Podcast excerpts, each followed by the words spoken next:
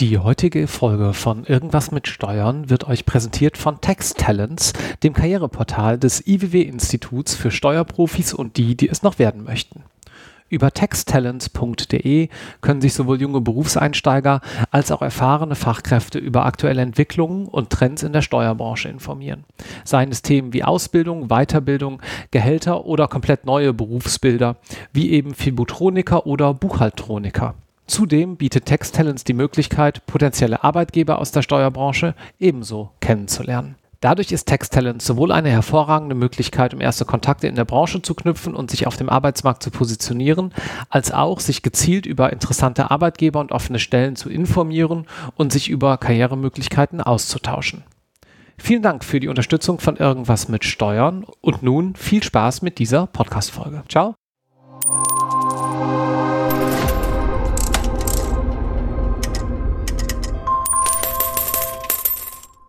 Herzlich willkommen zu einer neuen Episode Irgendwas mit Steuern. Mein Name ist noch immer Marc Ohrendorf und heute habe ich das große Vergnügen, mit Werner Hoffmann sprechen zu dürfen. Hallo Werner. Hallo Marc.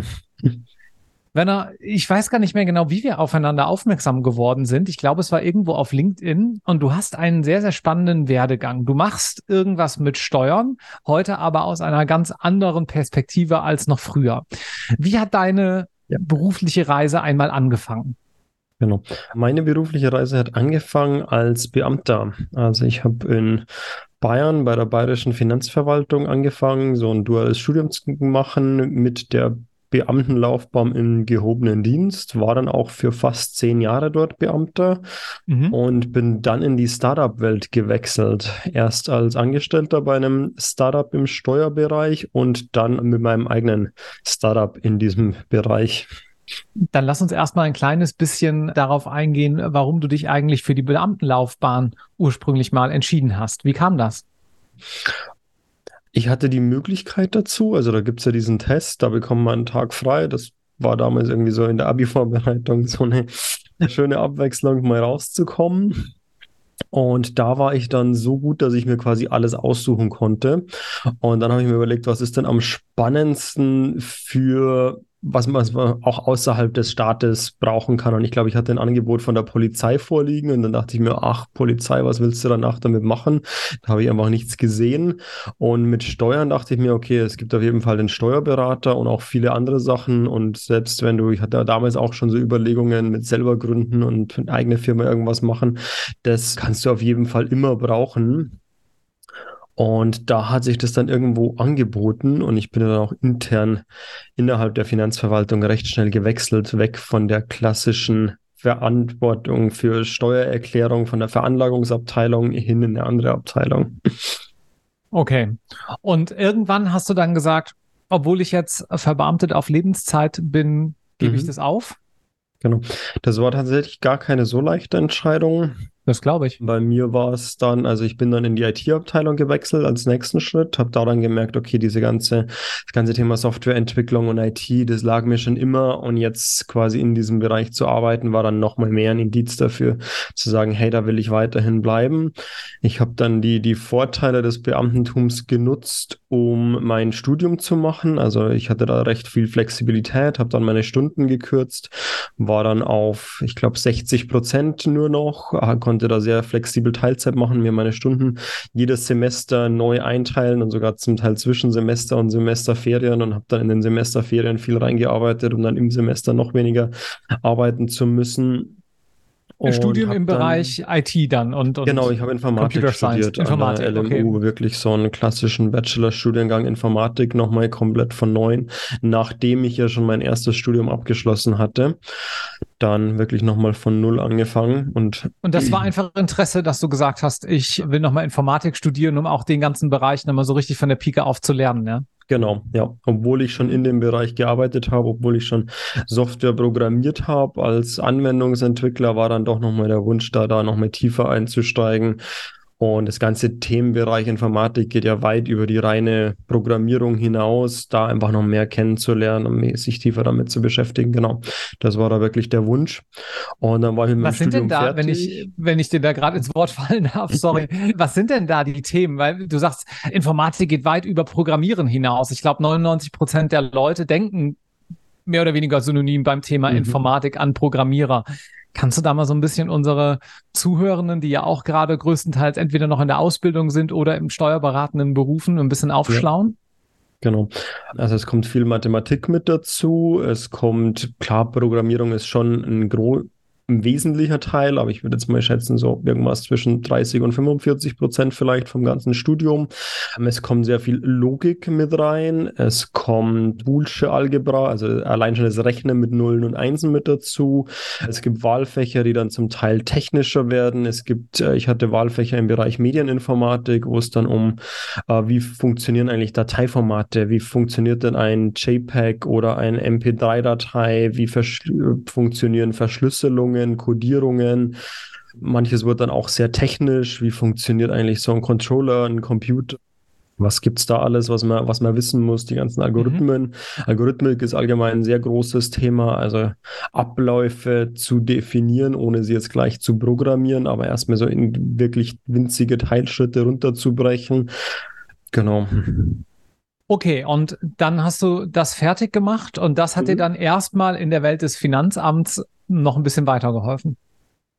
Genau, aber nicht, nicht sonderlich viel weiter, weil da waren dann diese Laufbahnen doch sehr starr und es gibt mhm. die Möglichkeit, die Laufbahnen zu wechseln. Ich war im gehobenen Dienst, die nächst höhere wäre der höhere Dienst gewesen und es gab relativ kurz davor, ich glaube so ein, zwei Jahre bevor ich angefangen habe mit dem Studieren, auch eine rechtliche Änderung. Bisher war der höhere Dienst den Juristen vorbehalten.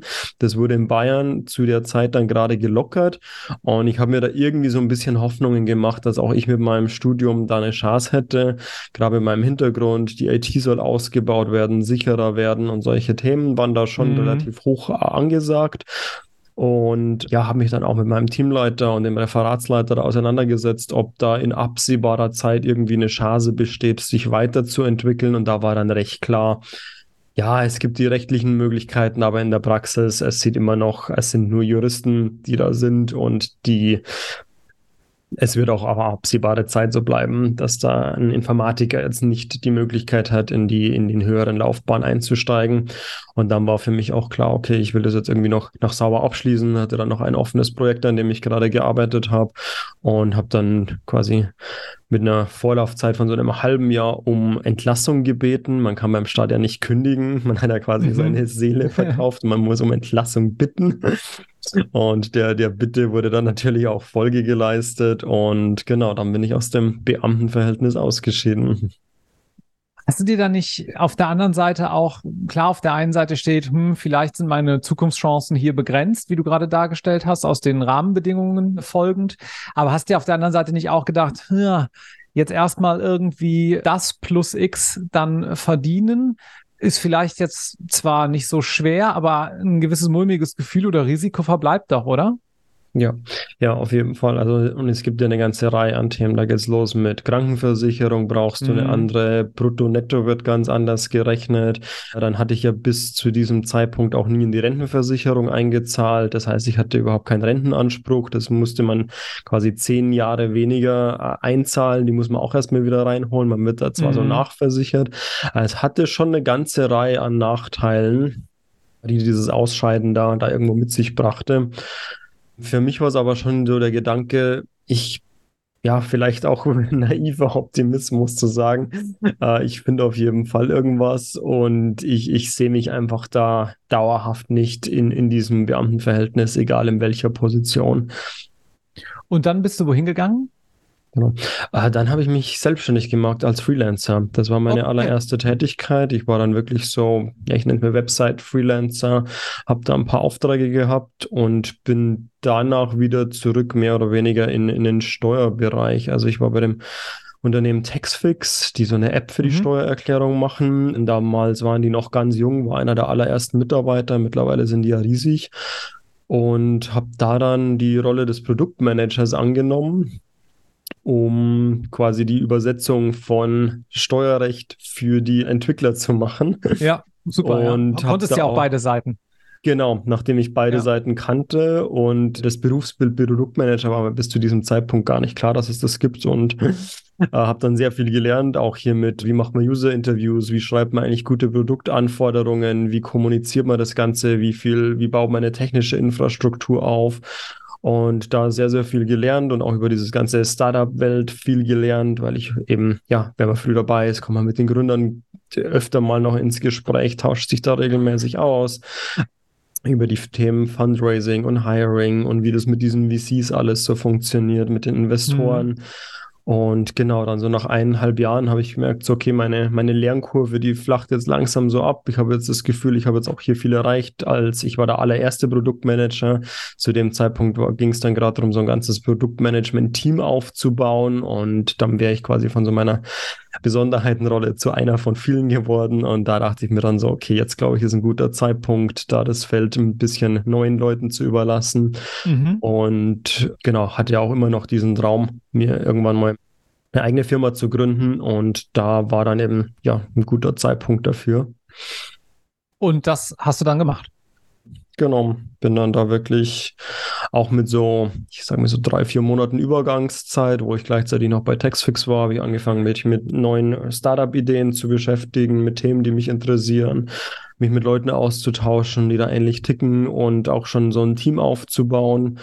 Und als dann meine Kündigungsfrist rum war, bin ich da quasi Vollzeit in die, in die eigene Gründung reingegangen.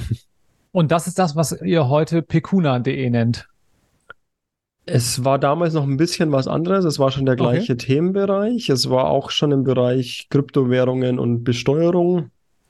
Damals hatten wir zuerst vor, so ein Tool zu bauen, weil die klassische Überlegung war, hey, es sind sehr viele Daten. Die muss man irgendwie aufbereiten, Daten analysieren, umwandeln und solche Sachen. Und da bietet sich natürlich die Idee eines Tools absolut an. Und mit meinem, mit meinem IT-Hintergrund ist das auch so die, ja, der, der logische Schritt, das zu machen. Und es hat sich dann eher im Laufe der Zeit rausgestellt, dass das Thema so komplex ist und so weit fortgeschritten schon ist, dass eigentlich so ein Tool, also es gab zu dem Zeitpunkt dann schon ein paar, die uns so ein Jahr voraus waren, eineinhalb Jahre voraus waren und gerade auch so wichtige Finanzierungsrunden voraus waren, als wir dann Mhm. An dem Punkt waren, wo wir gesagt haben, jetzt bräuchten wir einen Investor, war dann schon so, okay, warum seid ihr anders, warum seid ihr besser als die, die jetzt schon hier 10 Millionen eingesammelt haben vor einem halben Jahr und Mhm. ihr seid jetzt irgendwie noch hinten dran. Und da kam dann die Idee, hey, das könnte man eigentlich auch als Service machen, weil es ja Fälle gibt, die so speziell sind, dass die eine Software nicht abdecken kann. Und genau das machen wir jetzt auch immer noch. Okay, jetzt müssen wir, glaube ich, ein bisschen weiter ausholen, Genau. damit du natürlich jetzt total die Innensicht hast. Also, wenn man auf eure Webseite geht und wir machen jetzt natürlich hier so ein Mhm. bisschen indirekt Werbung, aber das ist ja mit deiner Person verbunden und insofern, klar, wir machen ja auch sonst hier für Menschen Werbung, die hier irgendwie was mit Steuern machen. Dann werbt ihr erstmal mit Klarheit bei Kryptosteuern. Und ich weiß aus unserem Vorgespräch, dass Mhm. du da sowas machst wie die Jahressteuerbescheinigung, die normalerweise eine Bank in, über ein Portfolio ausstellt, nur für Krypto. Ist das so ungefähr gut, richtig zusammengefasst? Genau, ja, so kann man es gut zusammenfassen. Das heißt, das Problem ist eigentlich, jetzt, ich habe irgendwie meine Bitcoin, sitze Mhm. in Deutschland, wir lassen den Fall mal relativ einfach, Mhm. hab die in irgendeinem Wallet liegen, verkauft die und muss die jetzt ganz normal mit 25% Kapitalertragssteuer wahrscheinlich versteuern. Genau, persönlicher aber- Steuersatz. Wir sind nicht bei den Kapitalertragen. Ach, das ist persönlicher Steuersatz. Veräußerungsgeschäft. Okay, das wäre die erste Frage gewesen. Das heißt, da haut's dann im Zweifel noch einen Tacken mehr rein. Genau, Und, das hauen wir rein. ähm, Und aber im anderen Fall, man hat die Jahresfrist. Also man muss für jede Veräußerung auch berechnen, ob die Assets über ein Jahr gehalten wurden. Weil dann werden sie komplett steuerfrei. Ah, okay. Also das ist dann die Gegenausnahme und da ist man dann eigentlich sogar noch wieder deutlich besser dran am Ende des Tages. Genau, ja. Jetzt habe ich, äh, sagen wir mal, kauf jetzt unterjährig Bitcoin immer Mhm. irgendwie dazu in so einem Sparplan. Sagen wir mal irgendwie im Gegenwert von 1000 Euro, egal welcher Kurs, habe ich da jeden Monat irgendwie reingebuttert. Genau. und ja. habe jetzt, habe das die letzten vier Jahre gemacht. Dann geht's mir wahrscheinlich jetzt ganz gut, weil dann bin ich noch vorm Hype eingestiegen. Mhm.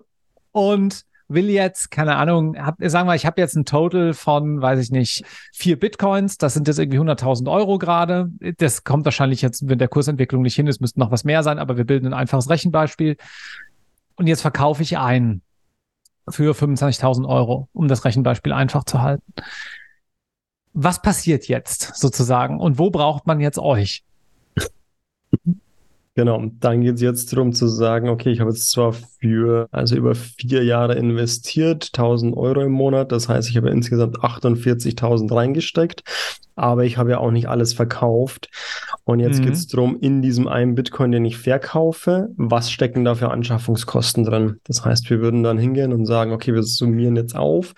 Man beginnt mit den ältesten, also das First-in, First-out-Prinzip summieren da die ganzen Anschaffungskosten auf und überprüfen für jede Anschaffung, ob die jetzt über ein Jahr gehalten wurde. Wenn du insgesamt jetzt vier Jahre da investiert hast, dann können wir wahrscheinlich davon ausgehen, dass gerade die ersten, wo die Käufe ja noch einen höheren Anteil waren, weil die Kurse niedrig waren, da auf jeden Fall drüber sind. Das heißt, du würdest im Endeffekt jetzt gar keine Steuern zahlen.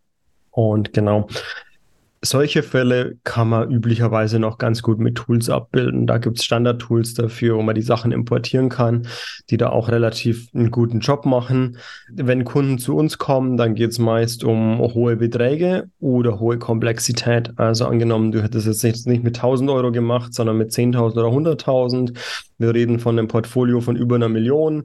Da willst du nicht dich auf irgendein Programm verlassen, dass da alles richtig ist, sondern da ja, damit lässt man einfach jemanden drüber schauen und solche Sachen übernehmen dann wir. Oder du bist nicht bei einer Exchange angemeldet, sondern bei 30, 40, 50, mhm. schiebst die Sachen zwischen den Exchanges hin und her, zwischen den Wallets hin und her. Du nutzt komplexe Anwendungen im Blockchain-Bereich, du nutzt Tools wie Staking und Decentralized Finance. Da gibt es eine ganze Reihe Möglichkeiten, was man mit diesen Kryptowährungen auch alles machen kann und noch mit zukünftig zusätzliche Einkünfte zu generieren.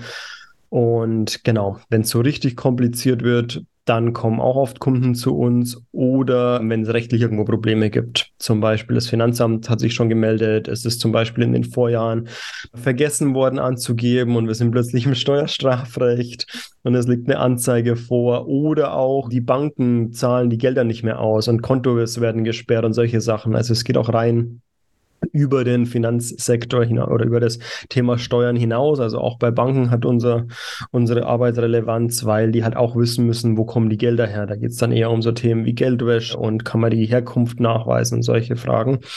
Und genau, das bieten wir auch an. Das heißt, eure Kunden sind hauptsächlich jetzt nicht Institutionen, sondern Menschen, die Kryptowährungen halten. Genau. Privatpersonen. Okay. Und dann haben wir, weil meine nächste Frage wäre gewesen, wie funktioniert das alles technisch? Aber das lässt sich dann ja relativ einfach abbilden. Kriegt ihr dann einfach Zugangsdaten und entsprechend irgendwie einfach Zugänge der Privatpersonen zu allem oder wie läuft das dann ab? Genau, nee, das würden wir auch nie danach fragen, dass die uns wir wirklich. Zugänge danach geben, weil die haben ja auch auf viel Geld drauf liegen. Ja, ja. Die kriegen dann von uns Anleitungen, wie sie auf den einzelnen Börsen die Sachen exportieren, entweder als CSV-Dateien, dass okay. wir mit den Dateien okay. weiterarbeiten, ja. oder es gibt auch bei manchen Börsen die Möglichkeiten, API, also technische ja. Anschlüsse zu ja. einzurichten, auf die wir dann zugreifen können. Okay, das heißt, gut, das heißt, das ist sozusagen wie beim normalen Steuerberater auch. Da muss ich ja auch meine Kopien von meinen entsprechenden genau. Konten einfach einreichen. Auch meine Belege und meine Kontoauszüge hin, ja mache ich bei euch auch. Jetzt ist dann die nächste Frage. Das klingt jetzt ja erstmal nach Steuerberater. ihr seid aber ja kein Steuerberater, ihr seid ein Tech-Unternehmen. Genau. Ähm, wo kommt der Tech-Teil da zum Tragen dann am Ende des Tages? Genau. Also wir berechnen ja nur Gewinne und Verluste. Das heißt, wir haben weder was mit den Steuererklärungen zu tun, noch mit den Daten, die ans Finanzamt gehen. Im Endeffekt ist das Ganze eine, eine qualifizierte Meinung, die wir da liefern. Es ist eigentlich ein langes Textdokument, wenn man es mal runterbrechen ja, will, das wir ja. erstellen. Daher sind wir da eben keine Steuerberatung. Und technisch ist das Ganze, weil es eben darum geht, die ganzen Blockchains auszulesen. Also die Daten auf der Blockchain sind alle öffentliche Informationen.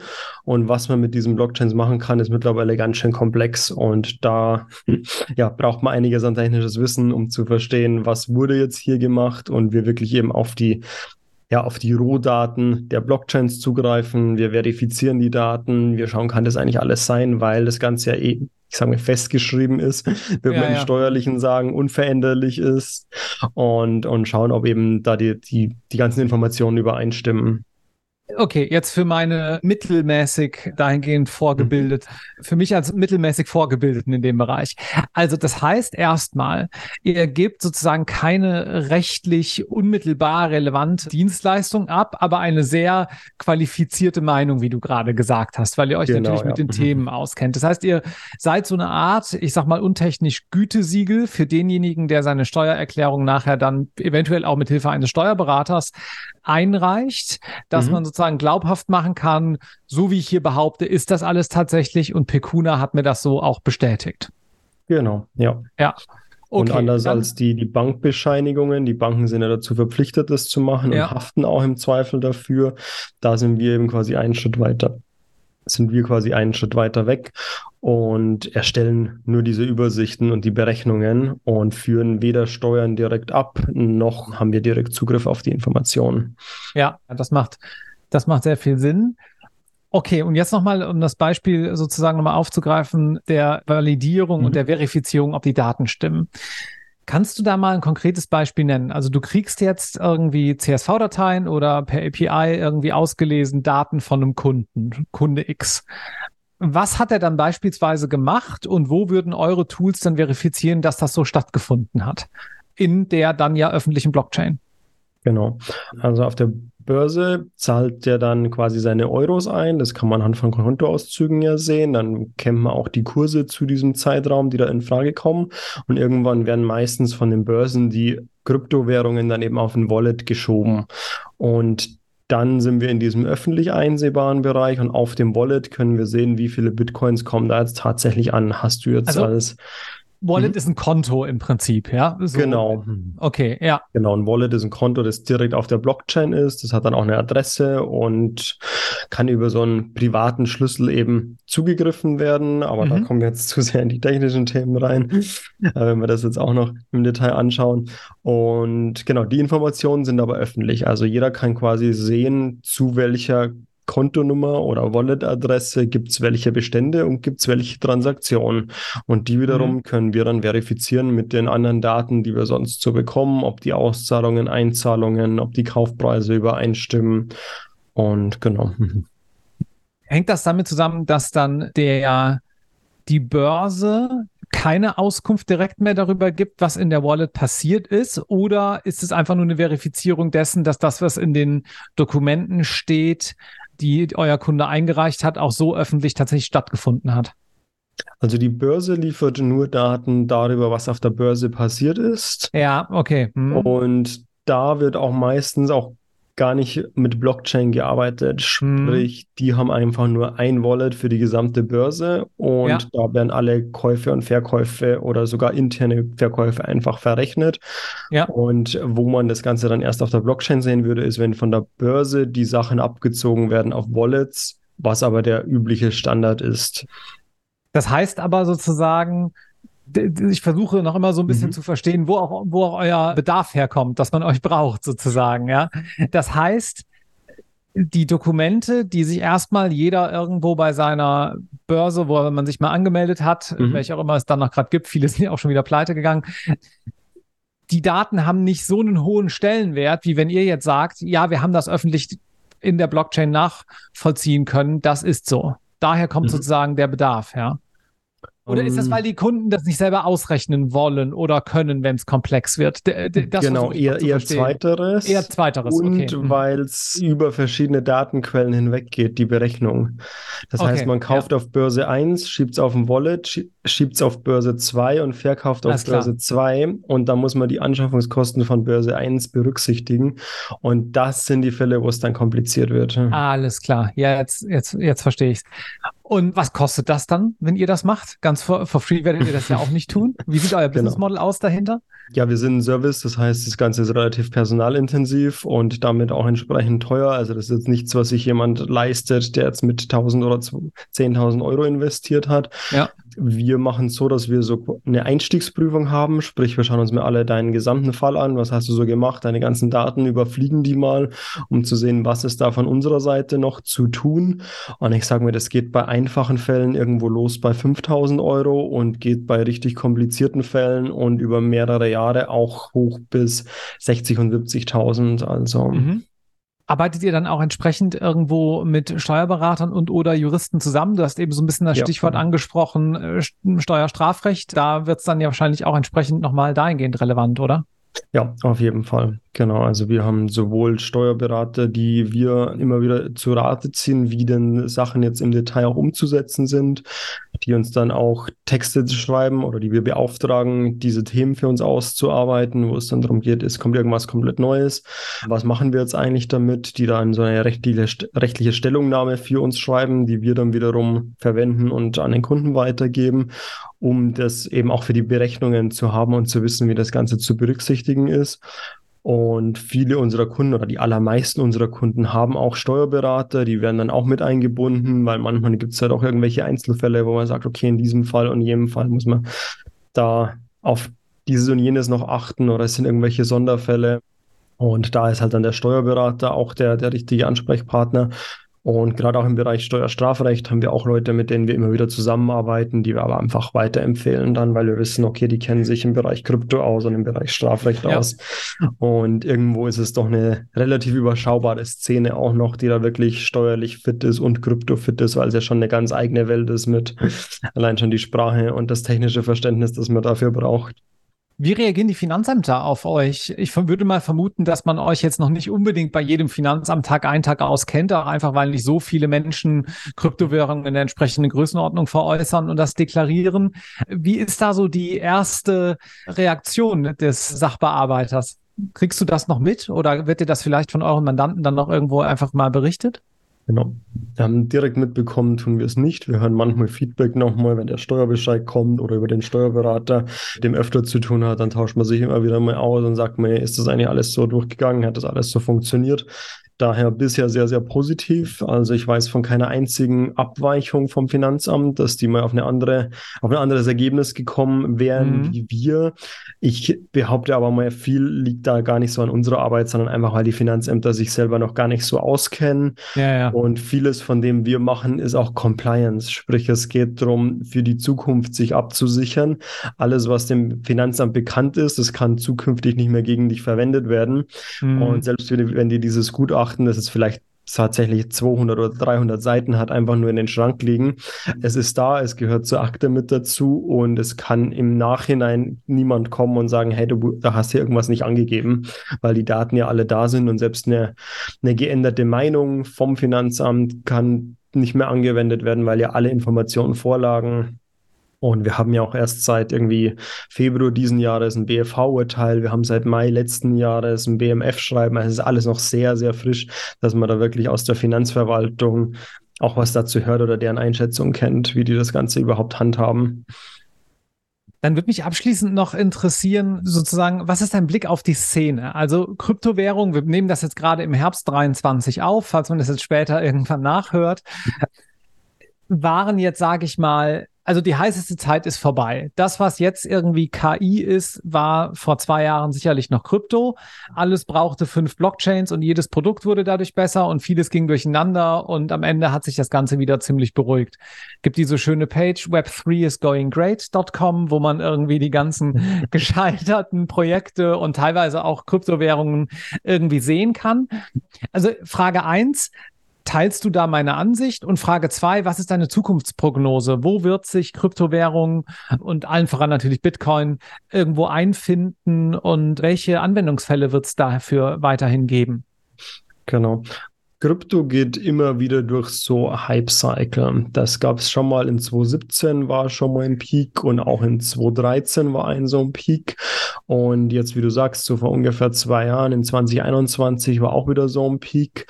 Und ich gehe davon aus, also es ist immer dieser Vier-Jahres-Rhythmus, der hat auch was Technisches mit dem Bitcoin zu tun, weil da immer diese Rewards halbiert werden alle vier Wegen Jahre. Der Verknappung entsprechend, ja. Mhm. Und genau, 2013 ging es darum, Bitcoin wird das Zahlungsmittel schlechthin und da war viel so sehr Bitcoin-zentrisch. Und dann hat sich halt diese Wahrheit, diese, diese Idee nicht bewahrheitet innerhalb dieser kurzen Zeit, wo es Bitcoin damals gab. Dann ist der Kurs wieder eingebrochen. In 2017 ging es darum, alles ist eine Blockchain und jeder braucht eine Blockchain. Hat sich auch herausgestellt, ist überhaupt nicht der Fall. Blockchains sind gar nicht so toll. Also die sind super für ganz, ganz wenige Anwendungsgebiete, aber für die allermeisten Sachen braucht man einfach keine Blockchain. Jetzt in 2021 ging es viel um die Frage NFTs, also diese ganze Kryptokunst, Verifizierung auf Blockchain, Web3 und diese ganzen Möglichkeiten. Auch da, ja, hat sich herausgestellt, ganz so unbedingt brauchen wir auch hier die Blockchain nicht. Und ich gehe davon aus, da kommen wieder diese Wellen mit neuen Ansätzen und ich bin einfach ein sehr, sehr großes Believer in dieses Thema. Also ich sehe Blockchain ist durchaus eine bahnbrechende Technologie.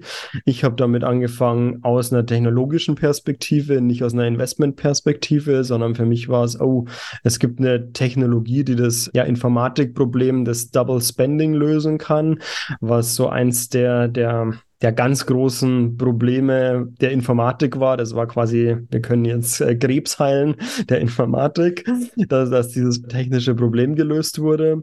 Und das hat mich zu dieser Technologie gebracht und daher bin ich weiterhin davon überzeugt, die hat ihren Nutzen, die hat ihre Anwendungsgebiete und unabhängig von diesen ganzen Hype-Themen, die da so rumfliegen, das Thema, das wird dauerhaft und beständig da sein und da wird sich auch immer wieder was Neues drum entwickeln. Deswegen, ich bin relativ positiv.